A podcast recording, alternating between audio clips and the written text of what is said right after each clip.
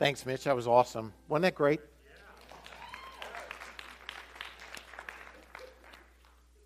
I thought it was better than that, uh, honestly. Y'all were so, yeah, that was all right. Yeah. So, uh, welcome everyone. We're glad that you're here. Today is a unique day. Today is the first day in 15 years I could not run the Mercedes Marathon. Uh, so, yeah, some of you are like, so, so uh, Chandler, way to go. 140 something? I saw your time. Good job. We still got a lot of people downtown running. I told them, look, if you don't come to church, you got to talk to somebody about Jesus while you're running. So hopefully they uh, they fulfilled that that obligation. A uh, couple of things. One, thank you for your prayers for my surgery uh, a little over a week ago. For those of you who missed, um, I fell down, went boom, and uh, my shoulder went worse than that. So I had surgery last week, had like 11 pins put in my arm. If you want to see the picture, I got it. It's really incredible. I can't believe all these pins are in me. Uh, tore muscle in my arm. It was much worse than, it was about as bad as it could be. Uh, so be in prayer for Kathy, who is uh, being the most beautiful nurse in the world and is taking care of me. And uh, anyway, she's doing a great job. And please be in prayer for healing. Thank you to Greg for stepping in and preaching for me last week, for our staff who just have really stepped up in the last couple of weeks while I've been out of commission. Thank you for your prayers. Um, still, gentle hugs. Gentle hugs over the next week, if you don't mind, a couple of weeks. Uh, they told me it would be a three month recovery. So it's like, three months? You got to be kidding me. And I was like an overachiever, so I, I, think I can do this in two. And so the guy, would, no, it's going to be three. So thank you for your prayers.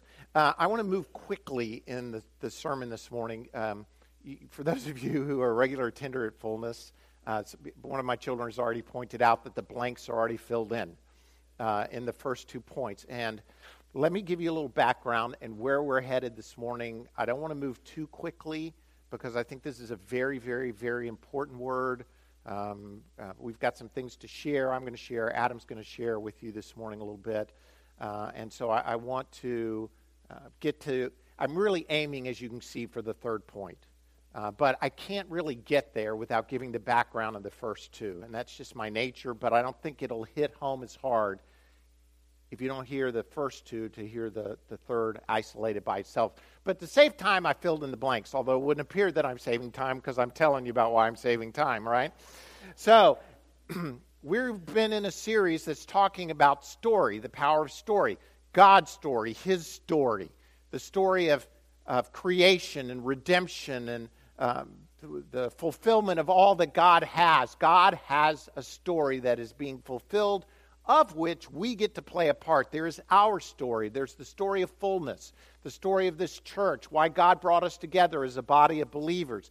Then there are individual stories, my story, what God is doing. Every single one of us has a story, just like the blind man who was healed, who, when questioned about all the theological implications of who Jesus was and his healing, said this Look, I, I don't know everything, but I know this. I was blind, now I see. And every single one of us has a story like that. And if we don't, then we don't actually have a story in Christ. Then Cheryl shared about how um, and did a great job. It's the story of faith, the woman and a story of faith, how we speak to ourselves, our story of Christ's redemptive power in our lives. And today I want to I want to acknowledge this this absolute truth that most of you already know, but what happens when the path of my story goes offline? What happens when a chapter in my book doesn't seem like it should fit there? Uh, most of us think of our lives as this continuum. I was here, now I'm moving here. We've read a lot of stories, and most stories have a plot line that they follow. There's some sort of tension, and then there's this line. But in, in, in real life, there are stories that just, there's a chapter that comes out of nowhere that you feel like, what the heck just happened? Where did this come from? This, has, this is not the plan. This is not the storyline. This is not the plot of my life. And yet, almost every single one of us in here today could talk about something that has occurred in our life, how things have gone off track. And if we're, we're careful and we examine God's plans and God's purposes, we can come back to it after time to say, you know, God was there in the middle of all of this for something. It's hard when you're in the middle of it to figure it out, is it not? So, here's what I want to do this morning. There's an interesting chapter in Acts 27 that I want to give as a background, uh, the Bible story, and then overlay a little bit of the truths about these times that I'm going to call off story. Uh, this is a chapter where Paul, I'm going to tell you the whole story and then I'm going to go back. Is that okay? Just kind of give you, so you won't, don't try and read all of Acts 27. I'll kind of highlight with verses I want to put up there. Paul has gone on his third missionary journey. And on this journey, he's just basically gone to churches that he already knows, that he's already established. He's strengthened them. And at the end of that journey, he decides to go to Jerusalem because he wants to take an offering. He wants to worship in the temple. He's warned before he goes that if he goes, he'll be arrested. Paul nonetheless feels like it's of the Lord to go to Jerusalem. He goes to Jerusalem. He gets arrested, sure enough, just as the prophets told him he would. Then uh, his life is so much in danger in Jerusalem, the Jews are trying to kill him there, that he, he is transferred by the Romans up to Caesarea. And there is um, Festus, which I think, not the Gunsmoke Festus, but another Festus. That's, I know that's a dated reference, right?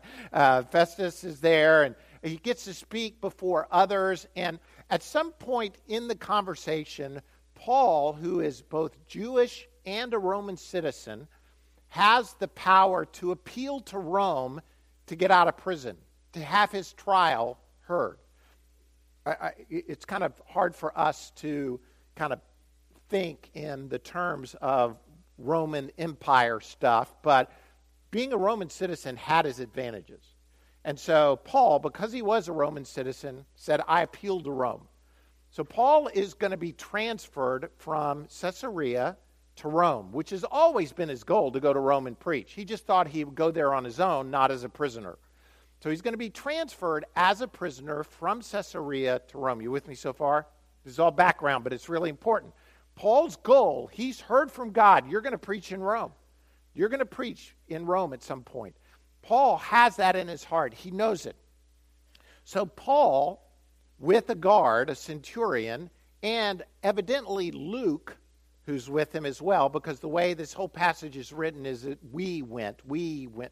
You, you'll see in chapter 27, Luke is with him.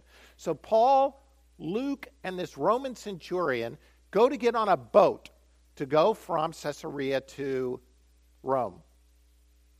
What happens is they get caught in an incredible storm. Two weeks in a storm. A storm where they think, they, they don't think, they know they're going to die. Everybody but Paul. Everybody else thinks they're going to die.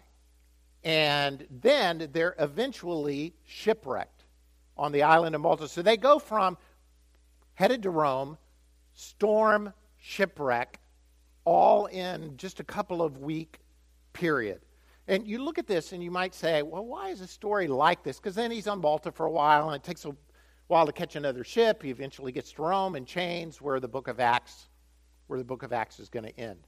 But there is so much truth woven into this chapter about the storms of life, about what happens when our lives get shipwrecked uh, and how do they get there and some different things. And I believe the story is in the Bible for us to say you're going to have storms. When the storms of life hit, how are you going to handle it?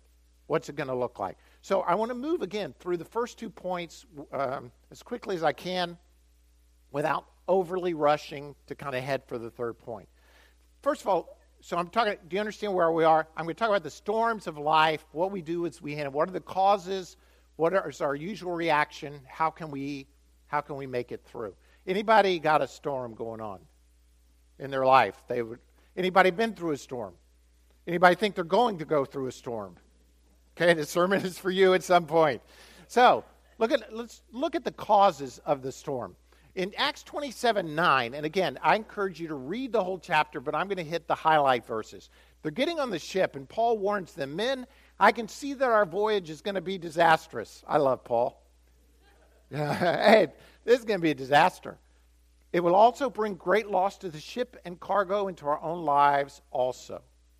Paul warns them before they ever leave if we leave, we're going to hit it, we're going to hit a storm. Now, I, I, don't really have time to look at the causes of storms, but I, I'm looking more at the causes of why we're in the storm. Do you understand? Storms come from all different places, really. Storms we bring on ourselves because of sin. There are storms that God allows to happen, like the storm on the Sea of Galilee when Jesus was able to demonstrate what he was, who he was. There are storms that we get caught up in that other people cause. They're just storms that are storms. So it, sometimes it's harder if you focus on the cause of the storm, like you're blaming something. Then it it can take. It's hard to navigate it. But what I'm looking at here is what are the causes that made us get in the middle of the storm? And so the first one that I wanted to, to say is sometimes we can be in the storm because we listen to the wrong people. We listen to the wrong people. In verse 11, it says, But the centurion, so Paul warns them, if we leave, we're going to get caught in a storm. But the centurion, the guard, the guy in charge, says, Instead of listening to what Paul said, follow the advice of the pilot and of the owner of the ship. Do you know that everyone is an expert? Just ask them. I mean, really, they everybody around you, they know what's right for you. They everybody's an expert around you. You could just look to your right or left. Don't do it right now, uh, and, and, you will see someone who has an has a who loves you and has a wonderful plan for your life.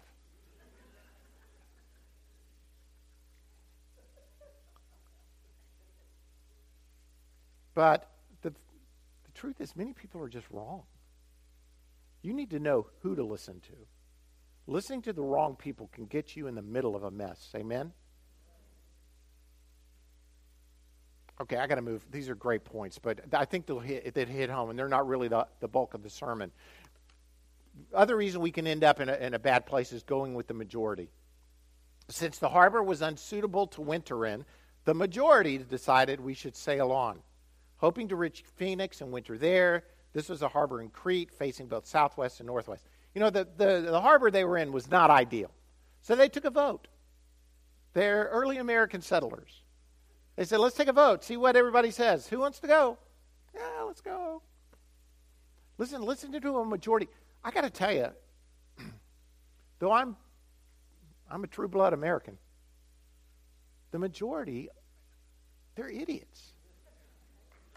Thank you. I mean, really, really, how many times has someone said to you this? But, Dad, everybody's doing it. I, and why? Well, so? When does that majority opinion say what's right? You know, in God's kingdom, there is only one right.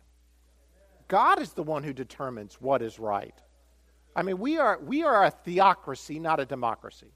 We are a people of the kingdom of God above all else. Before you're an American, before you're anything else, you are a citizen of God's kingdom. I mean, if there's anything this election is showing us, we are in danger of being a pack of idiots running off a cliff.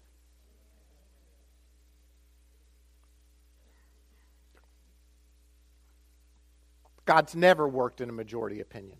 Never. Look at the nation of Israel.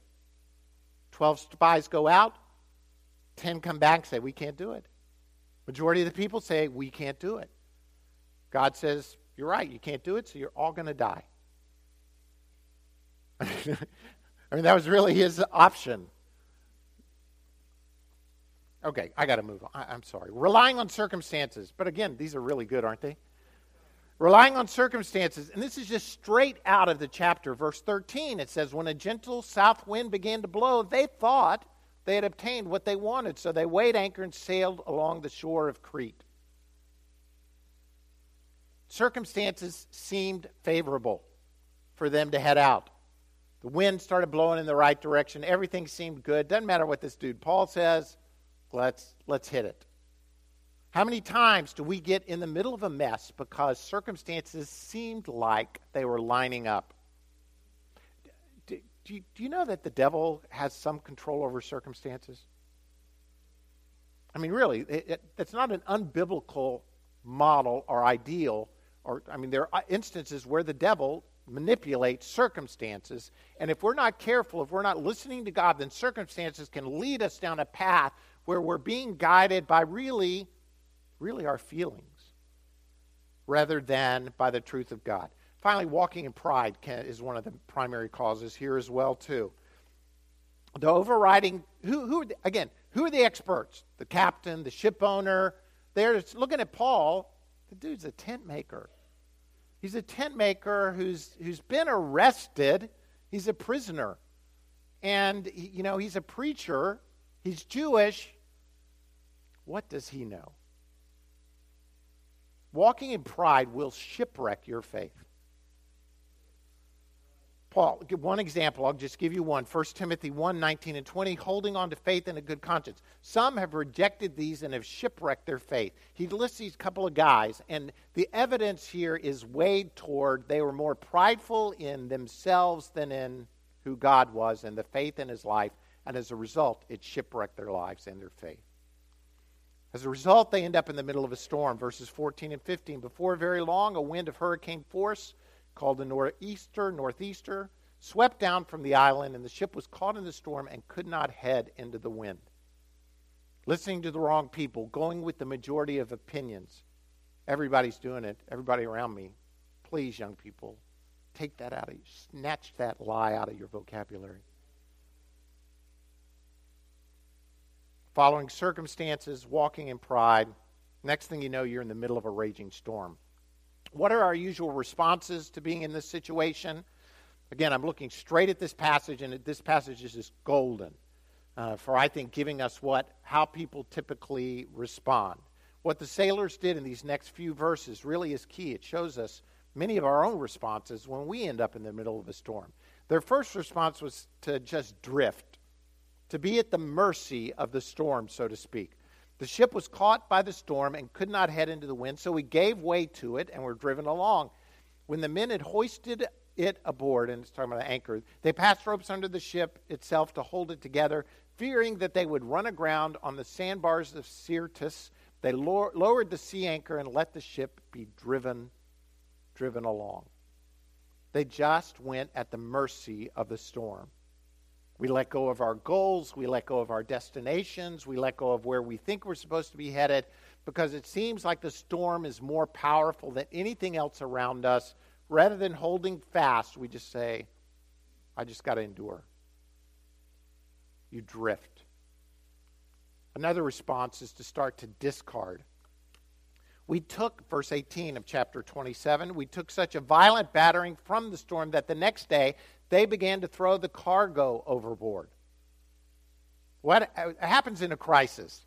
Hey, I'm in a crisis. I got to start getting rid, of stuff. I got to start unloading things. So they start throwing things out of their lives. They throw the cargo, then they throw the ship's tackle. They get to a place of desperation where they just throw the tackle. You know, the tackle is what steered the ship.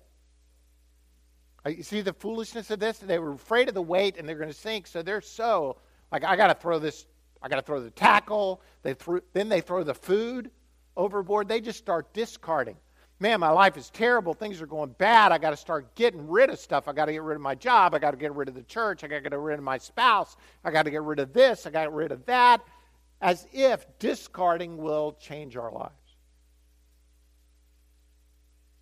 The problem is usually us.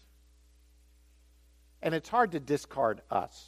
So rather than discarding us, which is really the truth of the gospel, we start discarding the people and things around us. Which I believe leads to the next one, which is this despair. Despair. When neither sun nor stars appeared for many days and the storm continued raging, we finally gave up all hope of being saved. When they had eaten as much as they wanted, they lightened the ship by throwing the grain into the sea. The last thing you usually throw away is hope.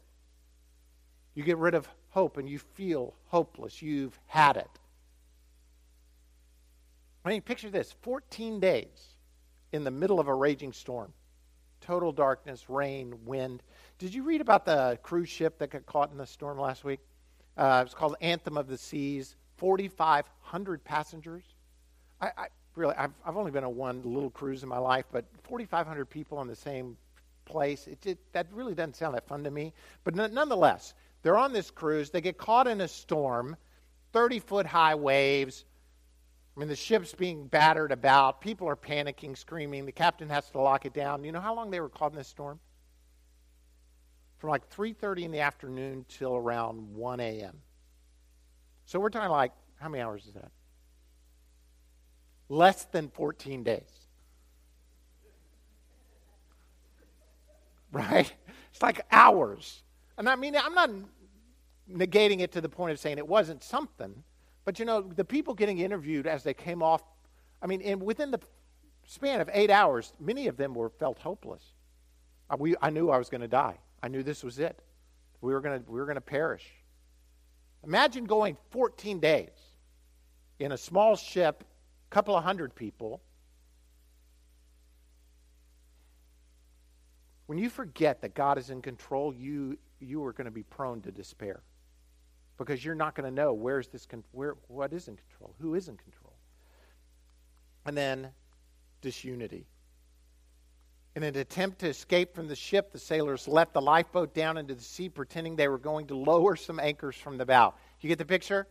Hey, we're going to let these anchors down over here. And the next thing you know, the lifeboats are going down. Hey, where are the sailors going?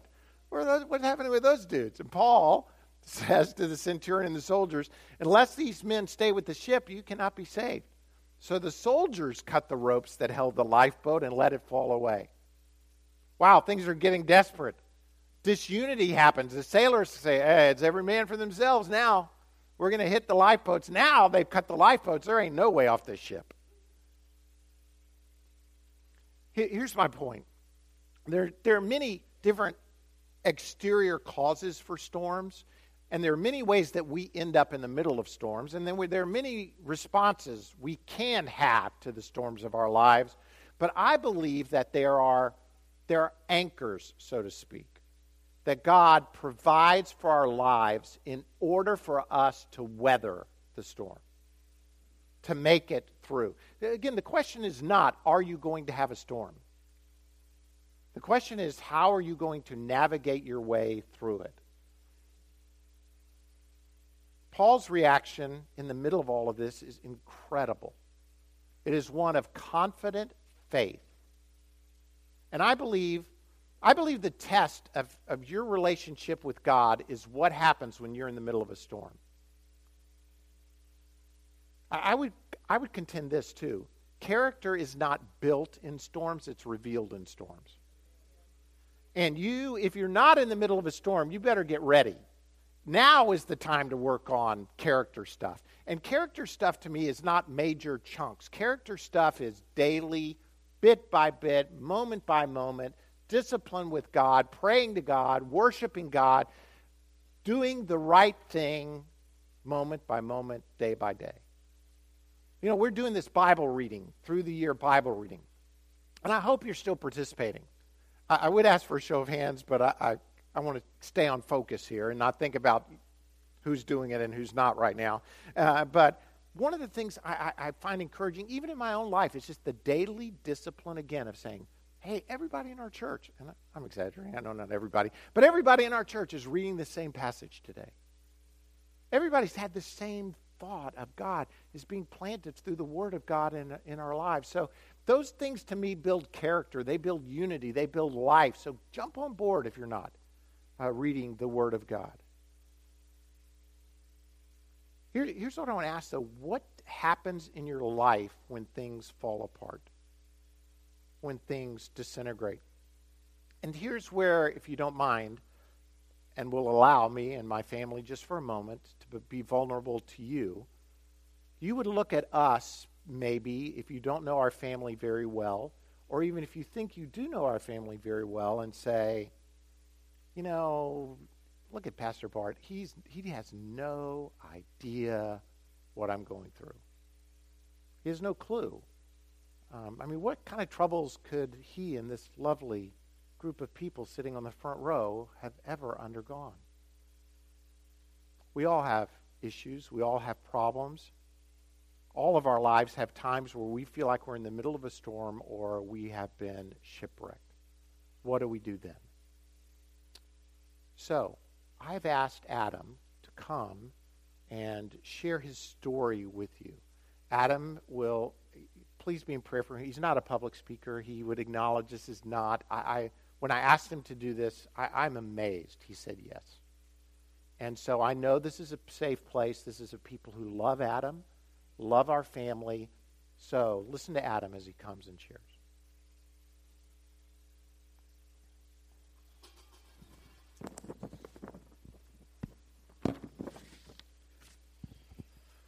Well, what I'm going to say is probably going to surprise pretty much most of you. Um, a lot of people, like my dad said, look at our family and just kind of think that we don't go through a lot of troubles or we don't go through anything that's really that bad.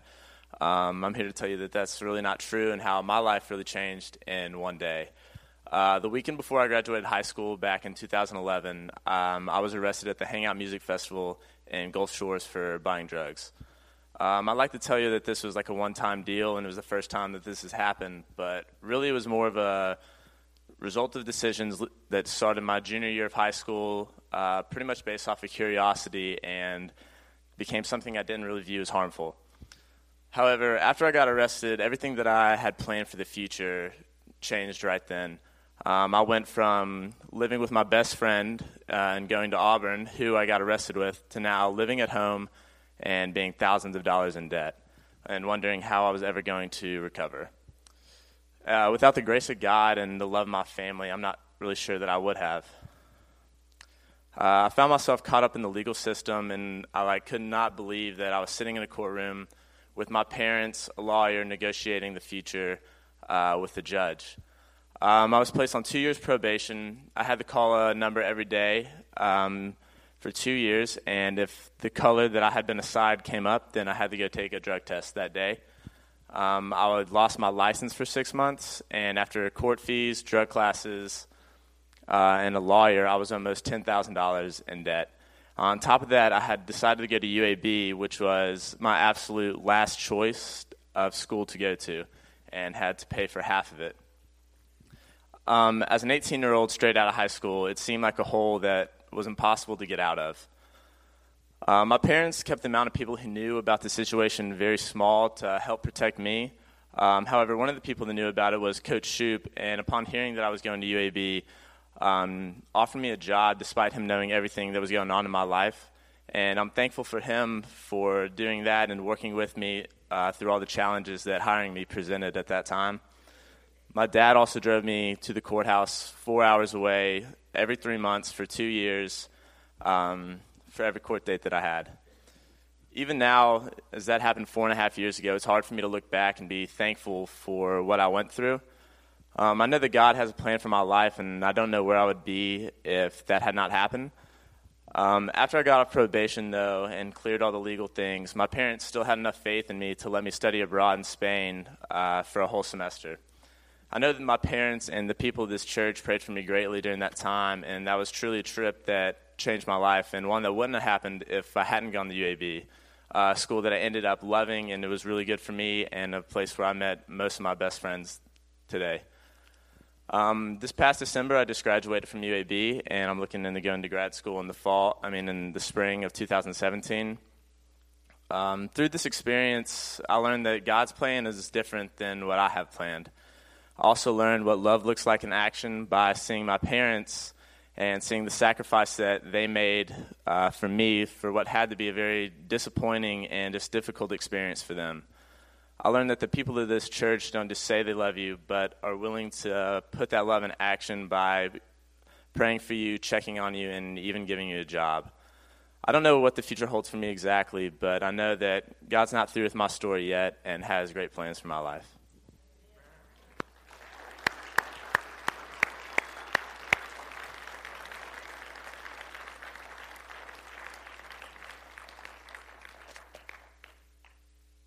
Thank you, Adam.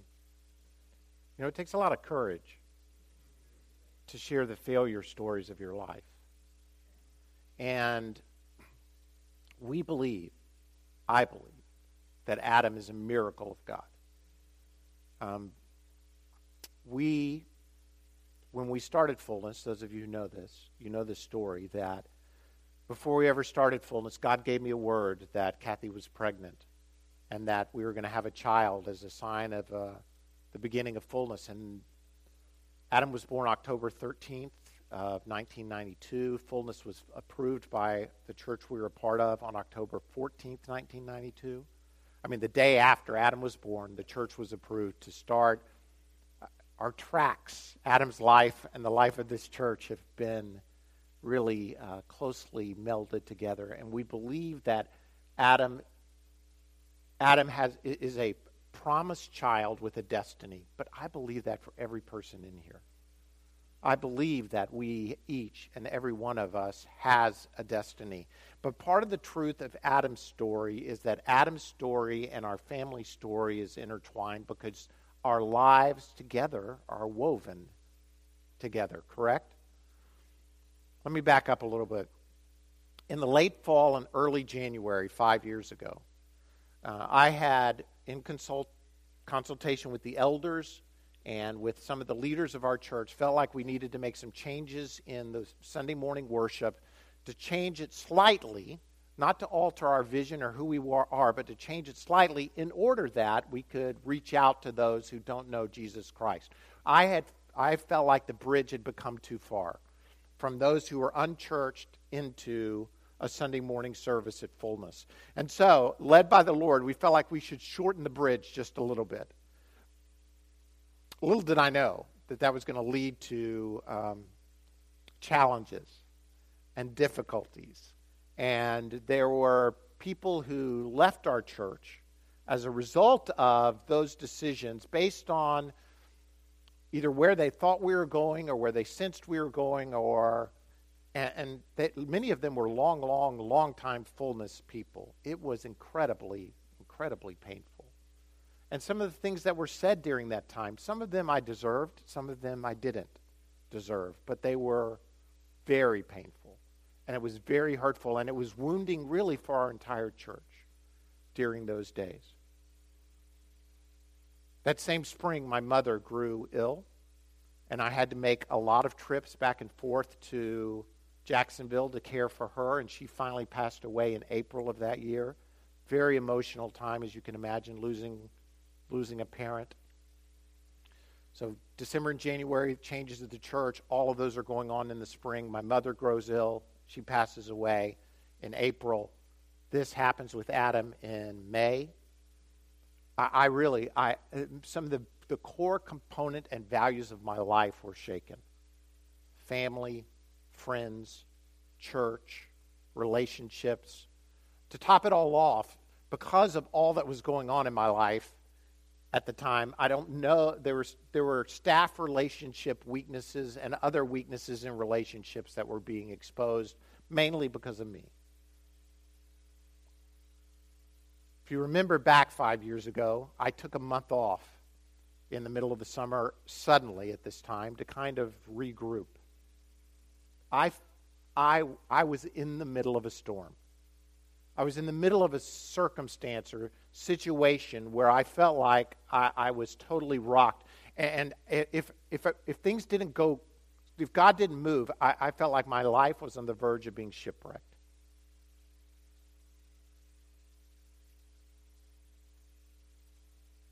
And I was led to this passage Acts 27 29. It's an unusual passage, and you might not look at it and say, This is a passage that would really help you.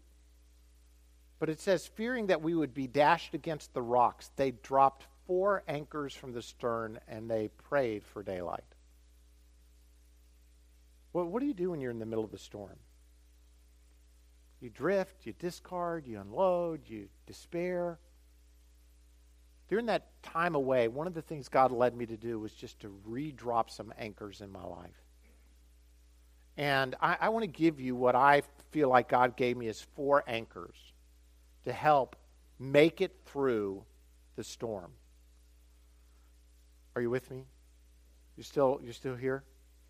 They're these. First is the presence of God. And they're from this passage. Again, I'm, I'm not making these out of nothing. These are really all here. Says in verse 22 I urge you to keep up your courage because not one of you will be lost, only the ship will be destroyed. This is Paul speaking. He says, Last night an angel of God to whom I belong and whom I serve stood beside me. Paul gets an angelic visitation in the middle of this storm on a ship. Don't you wish you could have that sometimes?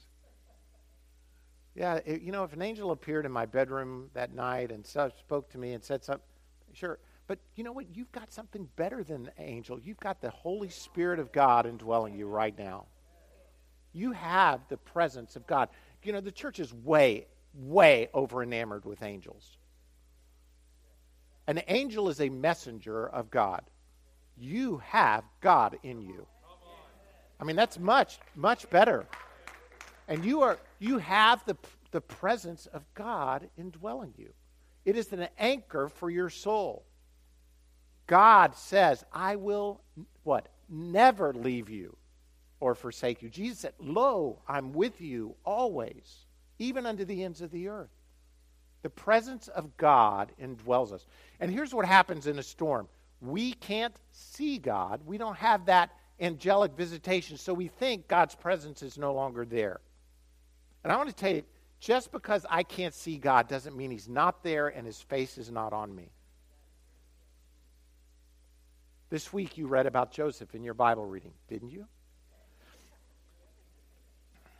One of my favorite passages in the Psalms. You know, we, we look at the life of Joseph, and what do we say?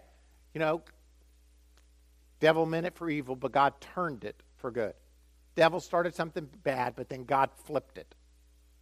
That is bad theology. Why? Because the psalm says it was God who sent Joseph down to Egypt.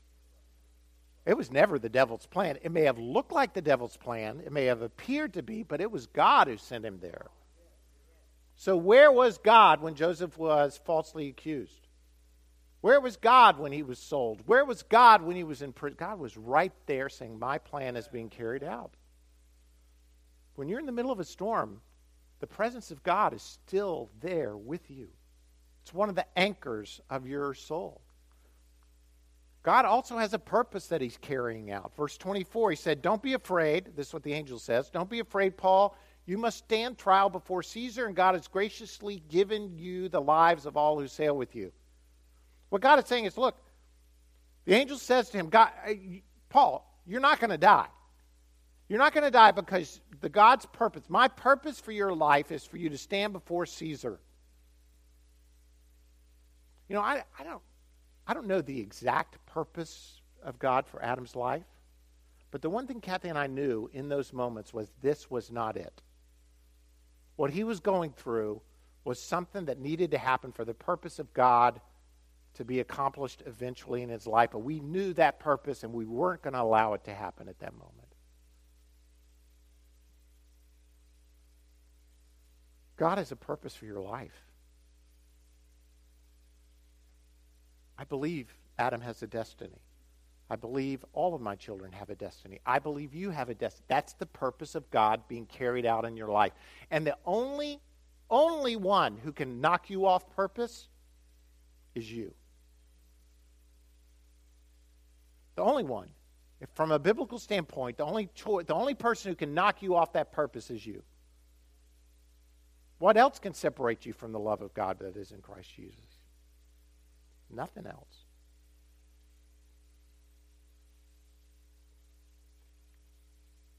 Here's a great thing it, it's like God's promise and His purpose go together.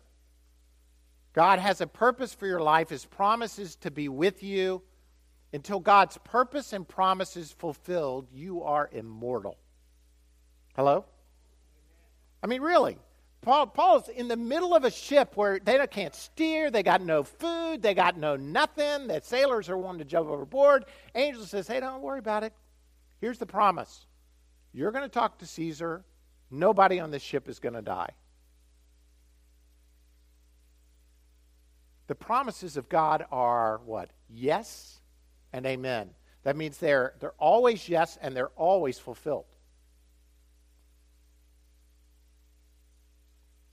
Wouldn't, couldn't we relax a little bit more at times if we believed in the purpose and promise of God? for each of our lives, for our children's lives. And Adam already mentioned this as well. Final anchor is the prayer of God's saints.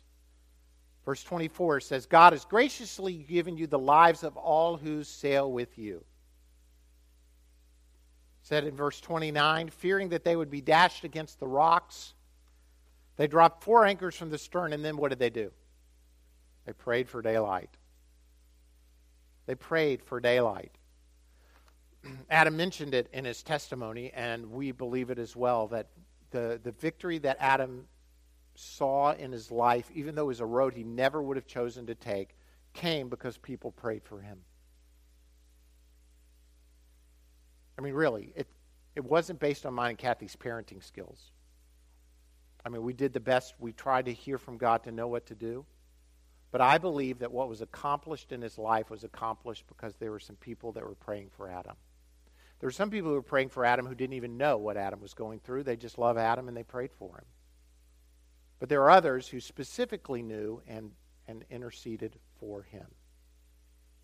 Listen, I, I have to tell you, I, I know I am here today because of the prayers of people. I, I know the prayers of my mom accomplished unbelievable things in my life. I know the fact that she was praying for me every single day.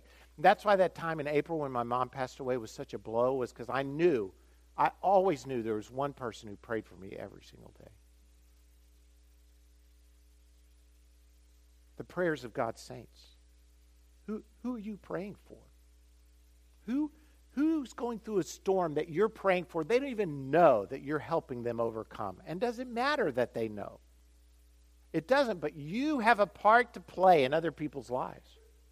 As you pray for them, as you lift them up, the prayers of God's saints. These four anchors to me are critical, people. They are critical. The presence of God, the purpose of God, the promise of God, the prayers of God's people will help us make it through the storms. Nothing else is going to get you through. As you saw, everything else is really just stuff to be jettisoned. But by the grace of God, we will will make it. This story ends really kind of funny to me. Um, in verse um, what, James, that passage, the prayer of a righteous man is powerful and effective. Do you really believe that? It is powerful and effective.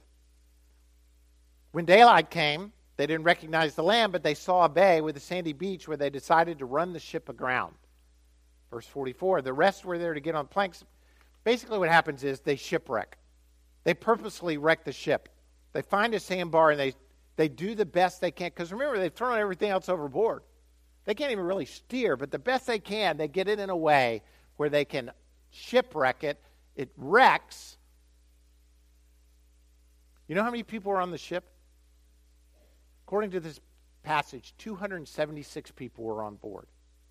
How many people survived and made it to land? They had to swim to shore, they had to get on planks. I mean, just getting to shore was going to be a problem. When they got on shore, they counted 276. Hey, this is a side point. I think they were rescued because there was a godly guy on board. And this is another point. It might be good in the middle of a storm to get around godly people. Hello? Yeah, I mean it. Sometimes we protect one another whether we even know it or not. Those people owe their lives really to Paul.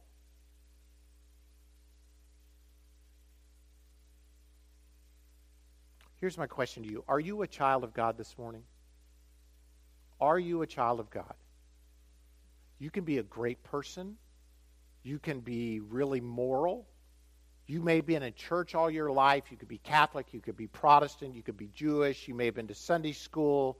But, but that doesn't answer the question are you a child of God? By that I mean, do you know God as the one who rules your life through Jesus Christ and has forgiven your sins? Are you a part of the family of God? If you are, then no storm can overwhelm you. No storm can take you down. To be absent from the body is to be what? Death has no victory over you. No matter what else happens, you have victory. You have life. Hope is an anchor for your soul. And you get that hope from knowing Jesus Christ is the one who rules your life and forgives your sins. I know there are people in a congregation this size this morning undergoing incredible storms. And I want to encourage you again this morning to just lower the anchors of the presence of God, the purposes of God, to know that His promises are yes and amen, and that people will pray for you. And to do that, we want to pray for you right now. If you need help making it through the storm of something going on in your life, maybe it's health related, maybe it's victory over sin, maybe it's maybe it's relationship with a spouse or an ex-spouse or a, a, a friend or fa- other family members. I want you to come and receive receive prayer. As I pray, our ministry teams are going to come to the front, and I encourage you to come. And as we have, as Mitch leads us, we're just gonna we're gonna spend some time praying for one another. Lord, we thank you for who you are and what you've done in our lives, and we pray right now, the Spirit of God, you would move mightily among us. You would move in might and in power. Lord, we acknowledge that there's a lot of reasons storms take place and there are a lot of responses we can have to them, but God, we want to see victory in our lives. Lord, some of the storms we're, we're experiencing are just a result of our own sin or pride or ignorance. And I pray, God, that you would deliver us from these things, that instead, Lord, we would hold firmly upon your truth, upon your purposes and plans for us. Come, Holy Spirit. Minister life and truth this morning.